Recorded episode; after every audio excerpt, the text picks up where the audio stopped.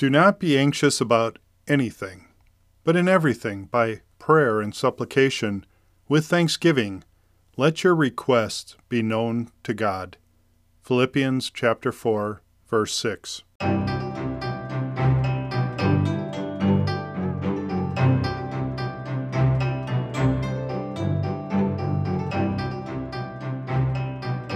Welcome to the Things I Preach to Myself About podcast. I'm your host, Rich Vangen, and today we discuss praying more, worrying less. We measure the passing of life using various instruments such as clocks and calendars that are based on the rotations of our planet Earth while it's on its travels around the sun. And when we approach the end of the calendar year cycle on December 31st, Humanity celebrates the closing of the past and the beginning of a new future. We look to the new year as a time for refreshing, renewal, and even rebirth. Resolutions are made to place goals in front of us intent on keeping us motivated to accomplish bigger and better things in the year to come. For many Bible believers, the three best resolutions, in my humble opinion, are to pray more, read the Bible more, and trust God more. I'd like to believe that these three should normally be an everyday passion and desire in our lives, and that we really shouldn't need to have a specific time and date to set these goals. But for me, that can always be a struggle.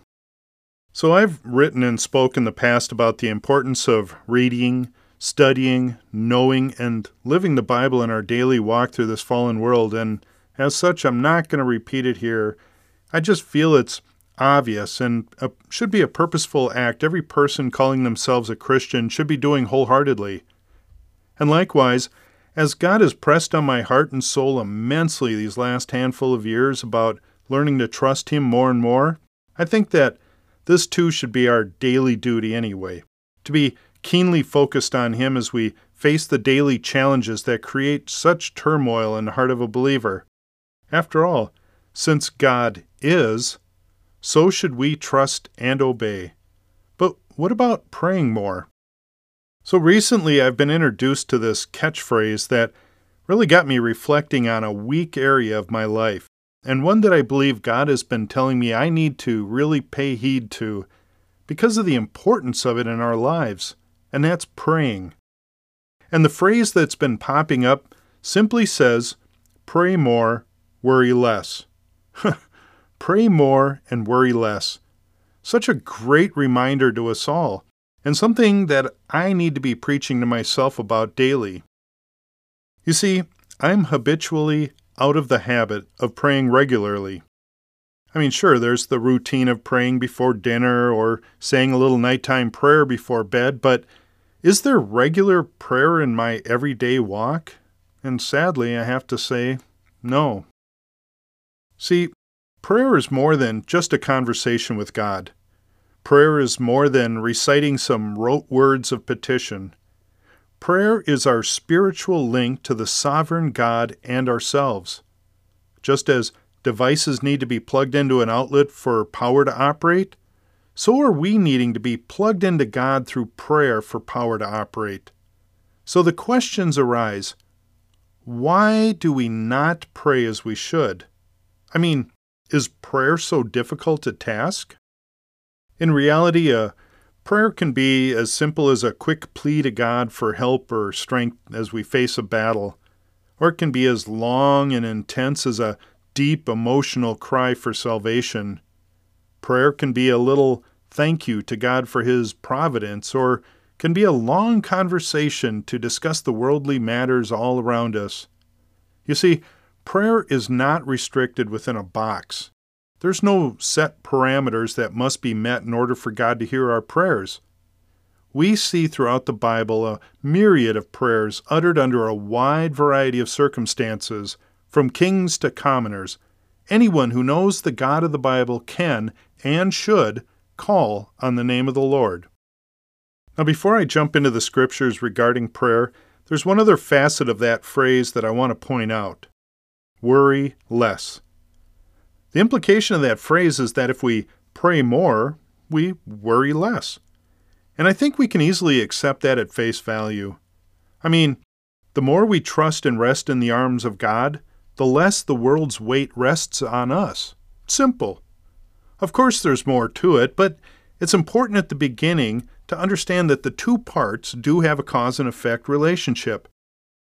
As we look at the importance of prayer, we can always keep in mind what the effects of prayer should have on our lives. I think what first comes to mind is the Apostle Peter in Matthew 14. He exited a boat at the behest of Jesus and started walking on the water to him. Basically, he was doing what is normally considered impossible, but all because he kept his eyes on Jesus. But when Peter took his eyes off of Christ and started looking at the waves around him, he began to sink. Why? Well, he lost his focus, his connection with God, who has the power over all things. He unplugged from the Creator and started dealing with the created on his own. We too have these very same issues today. We know that God is with us, but we need to cling to Him, always staying connected to Him, and hold on to His hand through all of life's ups and downs. Psalm 23 4 says, Even though I walk through the valley of the shadow of death, I will fear no evil, for you are with me. Your rod and your staff, they comfort me. We know from Scripture that God is with us. When sheep follow the shepherd, they keep their eyes on him at all times. When sheep lose sight of their leader, they tend to stray.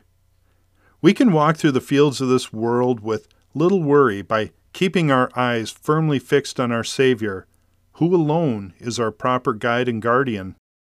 By staying in constant touch with Him, we always have His direction, comfort, and assurance that we're in His fold as we should be. It's when we stop talking to Him, stop listening to Him, that we find our souls in distress during life's storms because our eyes are not where they should be on our Good Shepherd Jesus, who laid down His life for us.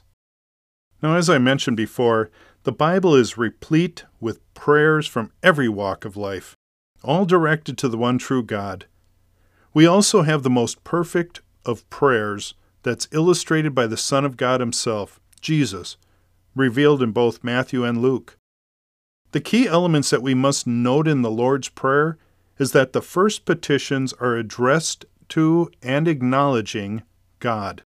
This is important because so many people will start talking to God by asking or demanding that God do something for them. Obviously, by doing this, their focus is on themselves first and foremost. And we know from the Bible that selfishness, well, it goes against the very relationship between God and man. When we address God, we need to be mindful that our position is one of subjection to a righteous God, to a holy God. He is the Creator, we are the created. Woe to the one who quarrels with his Maker an earthenware vessel among the vessels of earth. Will the clay say to the potter, What are you doing? Or the thing you are making say, He has no hands? That's what it says in Isaiah chapter 45, verse 9. Even Jesus was compliant with God's plans when he stated while he was praying in the garden, Yet not my will, but yours be done. Jesus, the Messiah, the Son of God, prayed often to his Father. Now, why would Jesus, who is fully God yet fully man, have to pray to God in the first place? Because of the importance to purposefully talk with and listen to God. Jesus was not only having an important conversation with his Father, but he was also showing us how it should be done.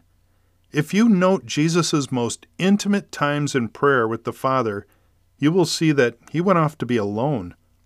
Christ walked away from the distractions of life so he could spend quality time with God. And this is another important aspect we need to emulate when we have time with our Heavenly Father.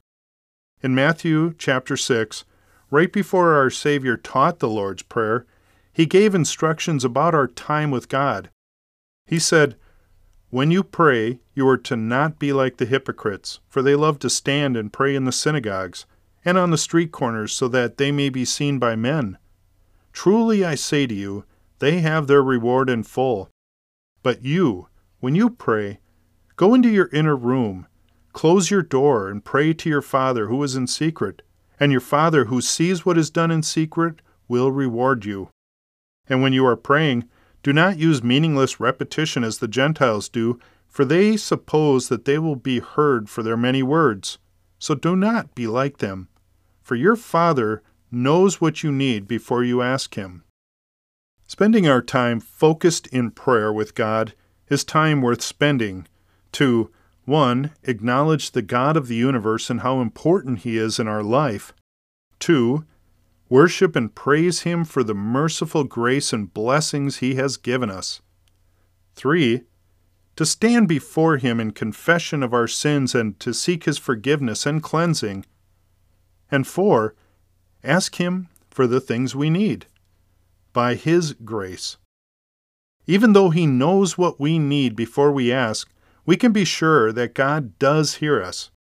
He knows and loves and cares for us and wants us to prosper and grow. He will not only supply the things we need, but He will also give us the comfort and the peace that we need as well. Jesus said, Are not five sparrows sold for two cents? Yet not one of them is forgotten before God. Indeed, the very hairs of your head are all numbered.